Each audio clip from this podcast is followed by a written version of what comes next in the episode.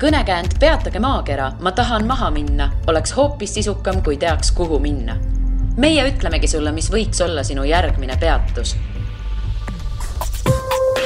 nüüd müügil uhiuus raamat Nutika reisimise abc, mis avab soodsalt reisimise maailma. tänaseks enam kui kuutekümmend riiki külastanud autor Liina Metsküla jagab praktilisi soovitusi ning inspireerivaid lugusid. telli raamat soodushinnaga veebilehelt www.õhtuleht.ee kaldkriips reisiraamat. tere, head kolmapäeva, minu nimi on Liina Metsküla ja te kuulate Õhtulehe reisisaadet Järgmine peatus tänase saate külaline Reiko Kross kolis mõni aasta tagasi Kambodžasse elama ja avas seal rannabaari. tere tulemast saatesse! tervist kõigile! aga miks siis ometi Kambodžasse sellist asja tegema nagu rannabaari pidama? noh, kuna ma siin Eestis olen niikuinii sel, selliste baari asjadega, pidamistega tegelenud, siis miks mitte no vahelduseks. jah, kui ükskõik kus võib seda baari pidada, jumala eest, jah. aga kuna mul oli seal üks klassivend juba ees, temal läheb juba kümnes aasta seal ja ta on mind päris pikalt sinna kutsunud juba. ja kogu aeg see on nagu lubatud minna kas või külla. ja siis lõpuks jõudsime nii kaugele, et läksime külla mingi neli aastat tagasi. Läksite külla kõigepealt ja, ja siis äh, tagasi tulles mõtlesite, et, et äh, võiks miks sinna? mitte sinna kolida, jah. aga miks, mida, mida päris... üldse huvitav. huvitav nojah, selles mõttes päris, päris teistmoodi omapärane. aga ma korra küsin veel, mida see klassivend seal äh, tegi ja miks tema seal Kambodžas Nemad peavad seal hotelli seal on tegelikult eestlasi on päris kenake pesakond juba ees, seal on praeguse hetkega on neli hotelli eestlaste, mida eestlased majandavad seal. eestlased majandavad Kambodžas hotelle? kuid miks, kindlasti oleks ju Euroopas lihtsam seda hotelli pidada kui kusagil Aasias? ma ei tea, vaata mul see Euroopa kogemus puudub, aga ega seal midagi väga keerulist ei ole, ma arvan. bürokraatiat noh, ta nüüd hakkab nüüd juurde tulema, sest Kambodža riik nagu tahab ennast rohkem riigina kehtestada paberite peal on kõik seadused olemas, aga siiamaani on niisugune suht kergelt läinud. nüüd nad hakkavad jah, koomale tõmbama niisugust ja nõudma ikka päris ja. pabereid ja ja sina läksid nüüd millal? mina läksin aasta kaks tuhat kaksteist alguses äh,. Läksid sa üksinda või kaaslasega? et ei olnud päris niimoodi, et üksinda ei pakin asjad ja hasta la vista ja lähen? jaa, ikka koos elukaaslasega, jah nii äh,, oli see selline ühine otsus, et, et võiks minna või, või nagu kas see mõlemad oli, ta oli kuskil tegelikult juba vindunud päris tükk aega eks me, me olime, reisisime enne ka ikka päris palju, paar korda aastas vähemalt kuskil soojal maal ja kaugemal ja eks me siis juba hoidsime silmi lahti, kus, kus võiks nagu kanna maha panna ja no et ikkagi oli jääda, selline jääda väike, väike kuskil taga, tagaajudesse oli mingi veendumus olemas, jah. ja siis äh, Kambodža jõudis ühel hetkel teieni tänu siis klassivennani? jaa, ikka. ja mõlema, mõlema jaoks oli siis äh,, nii sinu kui elukaaslase jaoks oli selline otsus, et äh, see on see õige koht? ikka jah. ega me ei läinud ju päris niimoodi, et me oleks pannud kohvrid maha ja siin me nüüd oleme, me ikka käisime luurel ka ikka ja no mis te ja seal, mis te, ja mis te seal luurel siis äh, nägite või, või mida te sealt äh, niimoodi püüdsite nagu tähele panna või tähele panite? no kõik, kuidas seal inimestega lood on, kuidas, mis seal üldse pakkuda on seal maal. sest aga ausalt öelda ma kartsin sinna, enne kui esimest korda läksin, et see on veel kehvemas seisus, see maa. aga, aga ei olnudki nii hullu midagi. ja kui pikalt siis läks nende ettevalmistustega, sellest hetkeks, kui tuli see otsus, et me nüüd lähme sinna elama, eh, kuni selle hetkeni, kui te reaalselt olitegi seal? see läks, lõpp läks juba päris kiirelt, sest me käisime seal kuskil terve novembrikuu veetsime aega kaks tuhat üksteist ja jaanuaris olime juba kohal. ehk siis paar kuud? jah, vähem kui paar kuud. no aga mida lähedased näiteks siin äh, ütlesid, kui, te teadsite, me läheme nüüd Kambodžasse elama? eks neil oli ikka vanematel väike kartus sees aga nemad teadsid veel vähem, mis kohaga tegemist on ja ei, loomulikult oli neil kartus aga endal aga... ei olnud sellist hirmu, et ise olite sellised üsna enesekindlad, ma saan aru? natukene, aga mitte eriti palju. no nii. sest noh, seal oli näha, et seal oli igalt poolt mujalt maailmast nii palju rahvast koos, et nemad ju saavad kuidagi hakkama.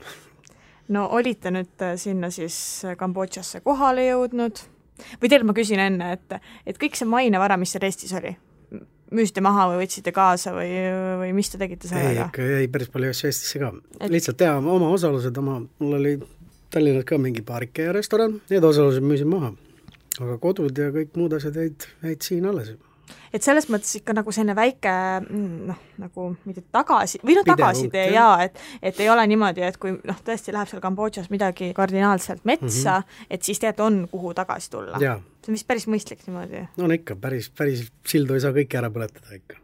no jõudsite siis sinna Kambodžasse kohale, mis seal vastu vaatas tol hetkel? no alguses tuli hakata muidugi tegelema eluaseme otsimisega esimesed mingi kuu aega elasime hotellis, aga noh, mõtlesime küll, et jube kerge, et mis siis on, lähed kinnisvarabüroosse ja bürood nagu meil Eestiski, aga ei võta näpust, ei olnud see nii kerge. käisime ikka mingi mitmeid ja mitmeid büroosid läbi ja valisime endale aadressid välja ja kohale jõudsime, siis näitasime nimekirja, et noh, et tee nüüd sina mingi plaan, et sina oled kohalik, et sõidame läbi kõik, meil on terve päev aega. siis ta vaatas seda nimekirja, kus meil, see oli täitsa tavaline igas firmas, kus meil oli mingi viisteist kohta välja valitud, tegelikult on ainult kaks, kaks kohta on pakkumises, noh. ta pole lihtsalt teisi maha jõudnud võtta, noh no,. ja see et... oli täitsa tavaline. ja, ja niimoodi, niimoodi need asjad siis käivadki, jah? aga mis siis, aga kuidas siis sai see elukoht äh, leitud? ei, lõpuks lihtsalt võtsin endal jalad kõhult välja ja hakkasin ise marssima mööda, mööda tänavaid ja nii ma lõpuks leidsingi. mismoodi mööda tänavaid, kas nagu nendel majadel on mingid seal on sildid? enamusel jah, on sildid väljas, kes ikka üürivad otse omanikelt. aga kas niimoodi ongi äkki siis lihtsam äh, noh, võiks öelda, et äkki maakleriga on lihtsam asju ajada, eriti veel välismaal, aga mm -hmm. mulle tundub siis, et, et on lihtsam hoopis otseomanikult. see, siis sel ajal tundus küll, nüüd on muidugi seal asjad, seal see terve see maa on nii kiires muutumises, areneb tohutu kiirusega, nüüd on seal igast välismaalaste kinnisvarabüroosid ka hulgi lisandunud, noh Mm -hmm. Need ikka ajavad vähe teistmoodi asju kui, kui kohalikud. no välismaalane teab, mida välismaalane tahab, eks ole, et kohalik võib-olla mõtleb natuke teistmoodi selle asja üle no,. milline see kodu oli, mis lõpuks sai siis teie koduks ja kas see oli kõik need neli aastat sama? ei olnud. no aga räägi kodudest. alguses oli, oli väike suur sulustus sinna minnes, et, et kõigepealt esimene niisugune majakene, mis me võtsime üüriks, niisugune kahekorruseline, all oli siis köök ja duširuumid, vetsud ja üleval noh, tagantjärgi muidugi väike suur sulustus. üleval oli viis tuba, aga, aga esimesed pool aastat, kui me seal kulgesime, siis me põhimõtteliselt olimegi ainult töö juures, noh. käisime kodus magamas. miks aga..., miks viis tuba, miks oli vaja, või kust see suur hullustus tuli? ei tea, no lihtsalt tundus hea pakkumine. mis see, mis see hea pakkumine siis iseenesest oli? mis ta kuuüür oli, kuuüür oli vist kolmsada viiskümmend dollarit. ja plus, Eestis, eks ju, sellega ei, ei saa kahetoalist korterit ka, jah? no siis aga... on natuke aru saada, miks see suur suur aga ei, tegelikult oli lõbus juba, kui aasta oli möödas, siis oli juba vahel ühel hetkel oli niimoodi, noh, tuttavad ka teadsid, kus ma elan ja mis ma teen, et hästi palju käis tuttavaid külas. oli isegi niisuguseid hetki, kus helistati, et kuule, et, et nüüd tuleme, et kas me saame sinu juures ööbida, ma ütlesin, mul on kõik toad täis. ma ütlesin, et sorry, ei ole vaba tuba anda okei ei no siis oli tõesti see nagu väikest viisi lausa külaliste maja tekkis. jah, lõpupoole küll. aga hiljem siis oli mingi teine elukoht, valisite mingi väiksema koha? natuke väiksema jah, vaatasime, et pole mõtet seda et nii suurt pidada. aga mis siis nende väiksemate kodukeste hinnad on? no kõige viimane vist oli niisugune, oligi kaks tuba ainult, selle üür oli sada viiskümmend dollarit kuus. no ikka jätkuvalt Eesti mõistes no, superhind, eks ju no aga siis tuli ju ka see tööasi, tööasjad korda ajada, et kuidas siis, kust sealt tuli alustada, et et tahaks baari avada, aga kuidas see kõik käib siis? no mul oli mingi täitsa niisugune kinnisidee ikka, et võimalikult randa, täitsa rannabaar mm. -hmm. ja siis kammisimegi läbi kõik baarid ja vaatasime, mis, mis pakkumises on mis.... seal oli variante veel, sest seal on randasid, on erinevaid randasid, on, kuhu seal midagi teha on, kolm-neli tükki. mis tähendab siis... pakkumises? no seal ikka vahel ärisid müüakse, ärisid renditakse kohe nii aktiivselt, et, et tõesti võibki kõndida ühest baarist teise, küsida, ega te päris nii ei ole, päris nii ei ole. no ütleme, seal on see rand, kus me nüüd võtsime lõpuks, kõige populaarsem rand nagu, seal on niimoodi järjest on neid restorane, baare, pakun välja üks viiskümmend üksteise kõrval, noh. et ega sealt no nii väga hullu suurt pakkumist ei ole, et sa sealt nüüd võid ja häid ja lähed vaatad ja hakkad ise tingimusi esitama. aga, aga ikka üks selle viiekümne peale kolm-neli tükki oli kogu aeg niisugune saadaval nii-öelda. viiskümmend paari ja. järjest? no põhimõtteliselt kõrvuti kõik. no kas nad elavad ära seal kõik, et on, on neil tõesti sellist klientuuri? no madalhooajal on ikka vähe, madalhooajal kannatasid kõik. ja, ja aga see rand oli põhimõtteliselt jaotatud kaheks nagu pooleks.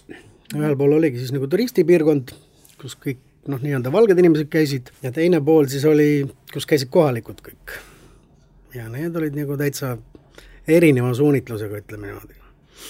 Teie oma oli nüüd me olime turisti omas jah, ikka. aga turisti oma, ma julgen väita, on märksa tulusam äri. nii ja naa, teistmoodi, vot kohalikudel on see komme, et nemad tulevad randa nagu piknikut pidama. Nemad võtavad kõik oma söögid, joogid õlled, kõik võtavad ise kaasa ja siis maksavadki kohamaksu. Siis võib-olla midagi tellivad juurde sealt baaridest ka. kohamaks on, nagu on mis? täiesti erinev suunitlus, inimese pealt või laua pealt. aa, et äh, nad, äh, need inimesed Nad nagu rendivad lauda, jah aa, okei okay,, et ei ole niimoodi, et nad lihtsalt istuvad kuhugile vee äärde maha, panevad lina maha? on ka nii. Okay. aga ei, nendele ikka meeldib laua taga istuda. aga lihtsalt äh, võtta asjad kaasa? jah kõik, no see on nii tavaline, kõik oma asjad on kaasas ja kui pikalt selle baari leidmiseks äh, läks aega? Mis oli täpselt selline, vot see on see, mida me hakkame pidama või, ja, ja mida te seal vahepeal siis nagu nägite ja no, väga leidsite? ei läinud kaua, paar nädalat võib-olla.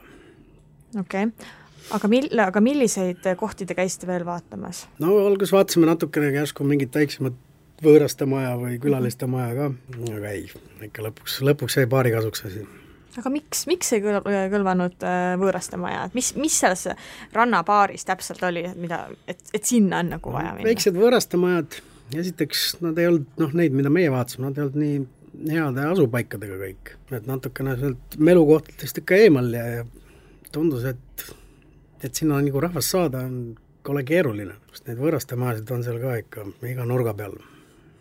kas te võtsite selle rendile või te ostsite selle? me ostsime nagu lepingu üle, aga no kuumaksu maksame ikka edasi. mis see iseenesest tähendab? eelmisel ma... omanikul oli, siis selle maaomanikuga oli rendileping ja me ostsime selle lepingu nagu üle. ja põhim... hakkasime ise maksma nüüd siis iga kuu oma et põhimõtteliselt saite siis omanikeks, et ja, see ja, teine, eelmine omanik tõstis käed üles, ei ja. ole enam minu asi? jah, nii ta käiski. kas on mõistlik või noh, ma küsiks võib-olla, kui lihtne on välismaalase ajada sellist asja, et et ma nüüd äh, tulen siia Kambodžasse ja ostan mingit baari? Suht lihtne, midagi keerulist no, väga ei ole. no kirjelda seda protsessi. no see on, selles mõttes ta on natukene keerulisem, et sul peab mingi, mingi kontakt või usaldus olema, sest noh, nagu Aasia riikides üldse on tavaks, et kui sa seal mingit äri tahad ajada, siis sul paberite peal peab olema mingi kohalik, kohalik siis elanik ka, siis kes on nagu nii-öelda osanik kuigi ta tegelikult osa üldse ei võta sellest teemast ja mingit raha ei saa, aga aga sul peab olema niisugune inimene. Kes see inimene oli teie puhul, kust ta leidsite? no meil läbi selle klassivenna tuttavad ikka, aga samas selle, tema oli, tal oli üks see naisterahvas, kes meil paberite peal nii-öelda oli, temal oli üks suuremaid reisibüroosid, oli tema oma mis rahasummades me räägime, et kui palju maksab näiteks baari ülalpidamine või baari selline rendi maksmine Kambodžas? rendimaks, sa mõtled igakuist renti siis? no räägime igakuisest rendist no,. igakuine rent oli kuskil seitsesada dollarit. aga tulete see, toime selle? see sõltus, no ega täpselt samamoodi nagu see on Eestis, ega siin, kui on, Eestis on samamoodi, kui sul on turismihooaeg, siis paned natukene kõrvale ja no aga tuligi siis nii elada, et no ikka, et jah. panite kõrvale ja aga kuidas, kuidas sai näiteks, palju, palju teil inimesi seal üldse tööl oli? no me ise põhimõtteliselt olime ka ikka kohal kogu aeg, eks ju. ei olnud niimoodi, et me seal istusime palmi all võtsite ja... päikest, eks ole, et ikka töö, töö käis töö koos, jah? kogu aeg, igapäevaselt. no aga palju neid inimesi oli seal? aga muu staff, ütleme seal kelneripoisid ja kokad, seitse-kaheksa, kuskil nii oli kogu aeg, jah. et see oli täpselt selline, selline hulk inimesi, mida oli vaja? jah, niisugune reaalne kui palju neile maksti? mis, mis see, see oli ka täiesti individuaalne, see oskus, sõltus sellest, palju ta oskas inglise keelt, kokad said natukene rohkem kui need, kes toitudega jooksid ringi seal liiva peal, aga, aga ütleme, sajast kuni kahesajani dollarini kuus. kas see on, see tundub väga väike summa, aga see ongi väike. aga kas, kui me paneme mina isiklikult ei ole Kambodžas käinud, nii et ma ei oska seda sinna hinna konteksti nagu panna või nagu elatus taseme, et kuidas, kuidas see summa on, et kas see on selline okei okay summa, millega inimesed elavad ära? Nad elavad selle ära ja noh, pluss neil on, eks ju, kõik söök on tasuta, elamine on tasuta, sest nad reaalselt elavadki seal baaris, neil on oma tuba seal selle jaoks. inimesed elavad baaris? miks? sellepärast, et suur enamus, minul oli vist ainult üks kohalik poiss, on pärit kuskilt mujalt riigist. ja, ja lihtsalt, kuna neil kodus seal tööd ei ole midagi, nad liiguvadki sinna, kus on töö ja noh, seal sa siis elad ka. kuskilt mujalt riigist? ei, ei, kuskilt sellest Kambodža erinevast piirkondadest. piirkonnast, okei okay., aga näiteks noh, perekond, noh, ma ei tea, naine, lapsed või siis noh, abikaasa põhimõtteliselt, kus nemad on? Nad elavad ka baaris või on ei, no, nad kuskil enamus on tegu ikka noorte inimestega seal. et selles mõttes, et on ikkagi, ei ole nagu pereinimesi seal? jaa, ikka noored poisid suht-koht. ja Kokk näiteks oli mul kohalik, temal oli mees ja poeg ja nemad elasid meie linnas, jah. jaa, aga kas nad elasid, kas, kas neil oli nagu selline eraldi elukoht? ei, nemad elasid täitsa enda juures, nemad üürisid veel okei okay., aga ma saan aru, et see on selline okei okay asi, et või nagu selline tavapärane asi, et et äh, elatakse seal, kus töötatakse, sellepärast kui ma praegu hakkan mõtlema, et noh, ma võin ju eksida, aga Eestis ei ole ju kuigi tavapärane. ei ole jah. jah, et aga seal on täiesti tavaline, jah ja selle plusspooled on siis see, et nad saavad elada seal tasuta mm, -hmm. süüa. jah. on, on miskit veel sellist või? no ei, sellega asi piirdubki. Noh. ja madalhooajal ikka elavad samamoodi kõik palka seal. palka ei saa saavad ikka. minul oligi näiteks üllatus see, et kohalikud tegid küll niimoodi, kohalikud siis Khmerid, baariomanikud, et madalale staffile palka ei antud, saidki lihtsalt söögiraha eest või noh, söögi eest tegid tööd ja mina ikka maksin neile palka kogu aeg. ja need, ja need teised olid äh, nõus, et selles mõttes, taaskord see on selline tavapärane asi, mida see on seal hästi tavapärane selles mõttes, et kui kui me ütleme, mingi kohalikul on seal mingi baar, restoran, siis see eeldab seda, et seal on kogu familia on taga. et seal ei olegi mingeid väga suvalisi inimesi, võib-olla mõni üks-kaks, aga tegelikult möllab kogu see perekond seal mm, -hmm. kõik onupojad, onutütred, kõik niisugused asjad no me oleme tegelikult enne sellel, sellel Kambodža teemal ju vestelnud ja. ja sa kirjeldasid väga värvikalt seda Kambodža töökultuuri et äh, me hea meelega kuulaksime seda nüüd, äh, milline see Kambodža töökultuur siis on? see ikka erineb meie omast nagu öö ja päev. ega neile väga, väga see liigutamine ja jooksmine ei meeldi. ikka võimaluse korral ikka vilitakse päris palju kõrvale. Neil selles mõttes peab neil ikka kogu aeg mingi, mingi silm peal olema, et ega nad vabatahtlikult sul väga ei liiguta ennast et põhimõtteliselt, kui selja keerasid, siis äh, no, päris palju, jah siis äh, lasid, äh, lasid jalga kohe? jah, sellepärast me ikka mingid esimesed pool aastat ikka olime no nii iga päev kohal, et korrakski nagu paar üksi ei jäänud. kas siis mina või elukaaslane kordamööda olime ja kas äh, oli ka mingi selline viis või nipp, kuidas neid eriti hästi motiveerida, oli mingi asi, mis neid väga motiveeris tööle? ei olnud, küll ma üritasin seal igast mingit preemiat, preemiate süsteemi välja mõtelda, kes rohkem müüb ja panin kirja kõik summad ja ei, see suurt neile ei mõjunud aga mida nad tahtsid teha, kas nad tõesti tahtsid visata sinna, ma ei tea, äh, liivale pikali ja lihtsalt vedeleda või mis asja nad tahtsid teha? no igav hakkab ju või ei hakka või? no eks ta hakkab jah, aga ei tea noh. võib-olla eks see nõristab ka inimestega, nad tegid ju väga palju kodus ja käinud suurt. igapäevaselt sa oled ikka seal sees samamoodi, see ongi see sinu kodu tegelikult noh nii et ma saan aru, et teie kui ülemused äh, tegite seal märksa rohkem tööd kui alluvad ei, ma ei ütle, märtsa rohkem, ikka sama palju, noh. aga lihtsalt, kui ennast koha peal ei olnud, siis oli ikka näha kasvadest, et äh, ja, tööd nii palju ei tehtud. ja minu meelest sa mainisid ka seda, et et sa, kui sa sealt ära hakkasid tulema, et sa kartsid või isegi hakkas sulle külge selline Kambodža elustiil? ma kartsin jah, et, et eks ma seal alguses üritasin võidelda seal ka nii-öelda ütleme, euroopalikke väärtusi või, või, või midagi seal teistmoodi ümber korraldada ja mingi kolme-nelja kuuga said aru, et sa raiskad ainult oma närve ja rak-, ajurakke sa ei muuda seal mitte midagi. aga kas sa Kambodža oled... muudab sind ja sa lähed, lihtsalt lähed kaasa sellega, noh. no aga samas see kõlab nii ilusasti, et äh, mingi koht hoopis muudab sind. ei muidugi, sest see on, sina seal midagi muuta hakkad või tuleb keegi teine valge ja mõtleb, et nüüd me hakkame teistmoodi tegutsema ja teistmoodi tööd tegema. ei, ei lähe läbi sealmaal see aga on siis äh, praegusesse äh, elusse Eestis äh, tulnud kaasa see Kambodža elustiil? ei ole. ma alguses seda kartsin, et järsku ma tulen ka sinna, hakkan niisugust kuidagi teistmoodi, et noh, tegelikult asi ju lõppude lõpuks sujub, noh, ta lihtsalt võtab kauem aega seal. aga noh, ükski asi tegemata ei jää, ta lihtsalt kulgeb omas, omas ajas ja oma tempoga. Kambo... kõik saab tehtud, ma seda kartsingi, et ma siia tulles olen samasugune, et ah, küll saab ja küll jõuab ja aga ei, tegelikult ei ole. Aga Kambodžas olite neli aastat? mis siis juhtus, et miks, miks, kust tuli otsus äh, tagasi Eestisse tulla? no eks ta seal läks jälle, supp läks järjest lahjemaks ka kogu aeg. seal oli täpselt nüüd, kui me tulime ära, siis ehitati kohe näiteks meie baari taha, seal oli tegelikult mingi džungel, aga see omanik seal tegi korda kõik, raius džungli maha, ehitas sinna sada uut baari, kõik rendile. oota, viiskümmend juba oli ja nüüd pani sada juurde veel? okei okay., no selles mõttes, et no see maaomanik, eks ju.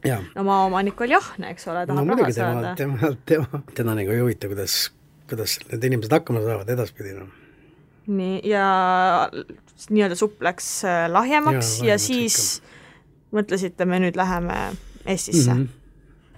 ja lihtsalt.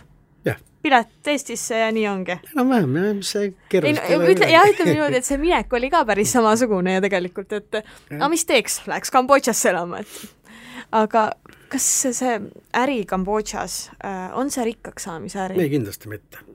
aga miks siis sai seda tehtud? elustiil või niisugune, täpselt, no elustiil. aga kui keegi praegu kuulab ja mõtleb, et tahaks ka midagi sarnast teha, et kas see on praegusel hetkel äh, võimalik, et sa mainisid, et nüüd igasugused paberimajandused on läinud keerulisemaks ja Kambodža tahab riigina ennast kehtestada? eks ta, eks ta on raskemaks läinud kindlasti, et, et mina läksin sinna, siis ei olnud seal mingeid töölubasid, mitte midagi vaja, nüüd nad ikka päris tihedalt kontrollivad seda ja nõuavad ka isegi seal, no seal see muutub kogu aeg, oli vahepeal jutt, et hakkavad isegi tagantjärgi raha nõudma, kui sa oled seal kaheksa aastat elanud, siis pead kaheksa aasta eest maksma elamislubade eest. aga ei, see vist õnneks muudeti ära, et aga, aga ei, soovitaks kindlasti minna. ei soovitaks? soovitaks. soovitakse. see on, see on nii teistmoodi kogemus, et seda sa ütleme kuskil, ma ei usu, et sa Euroopas saad niisugust asja. no aga mis need äh, väga head ja vinged põhjused on, et miks siis inimene võiks minna, noh, okei okay,, üks küsimus on muidugi see, et äh, minna Kambodžasse lihtsalt äh, kui turist ja teine on see, et kui tõesti võib-olla sinna natuke püü-, püüda kanda kinnitada, et noh, kui mhm. mõlema puhul tuua välja nüüd mõned põhjused. turistina tasub sinna minna, eriti kui sa saad kuskilt mingi hea lennuki pakkumise, sest elu on seal, ütleme, kui sa turistina oled, on suht odav. sinna sõita on jah kallis, aga seal aga see on võib-olla ka niimoodi, et ma noh, päris paljud näiteks, kes lähevad Taisse ja siis teevad niimoodi reise seal, mis on ja. päris mõistlik. jaa, hästi palju kombineerivadki, kas siis Tai või Vietnamiga ja Laosega ja mm, -hmm. ja mhm. nüüd viimasel ajal on hästi popiks Myanmar minemas, siis endine Birma mm. -hmm. Endalgi oli mõte vahepeal järsku sinna üle kolida, sest see on veel, see Myanmar on näiteks praegu veel niisugune ehe ja avastamata piirkond. kas Kambodža on ka ehe ja avastamata või ta on ikka suht turistikas juba? ta läheb turistikaks järjest, eks seal on piirkondi ka, kus, kus käib vähe turiste ja seal on jälle hoopis teistmoodi see elu seal on niisugune ehedat elu veel olemas, aga see, kus meie olime, noh, ütleme ta on a la nagu meie Pärnu. ta on ikka niisugune suvepealinn või ütleme niimoodi, hästi palju käib seal kohalik mere pealinnas seal, no pealinnas mingit jõge või merd ei ole, siis nad sõidavadki nädalavahetustel, on seal niisugune mass pealinna inimesi, pluss siis turistid.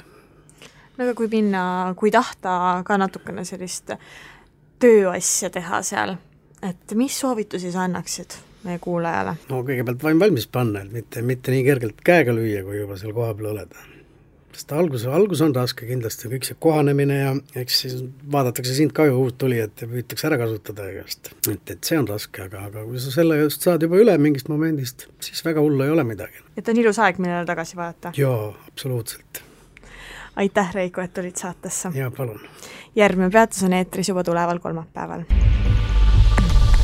kuula meid igal kolmapäeval Õhtulehest, SoundCloudist või iTunesist ja ära unusta meie podcasti tellida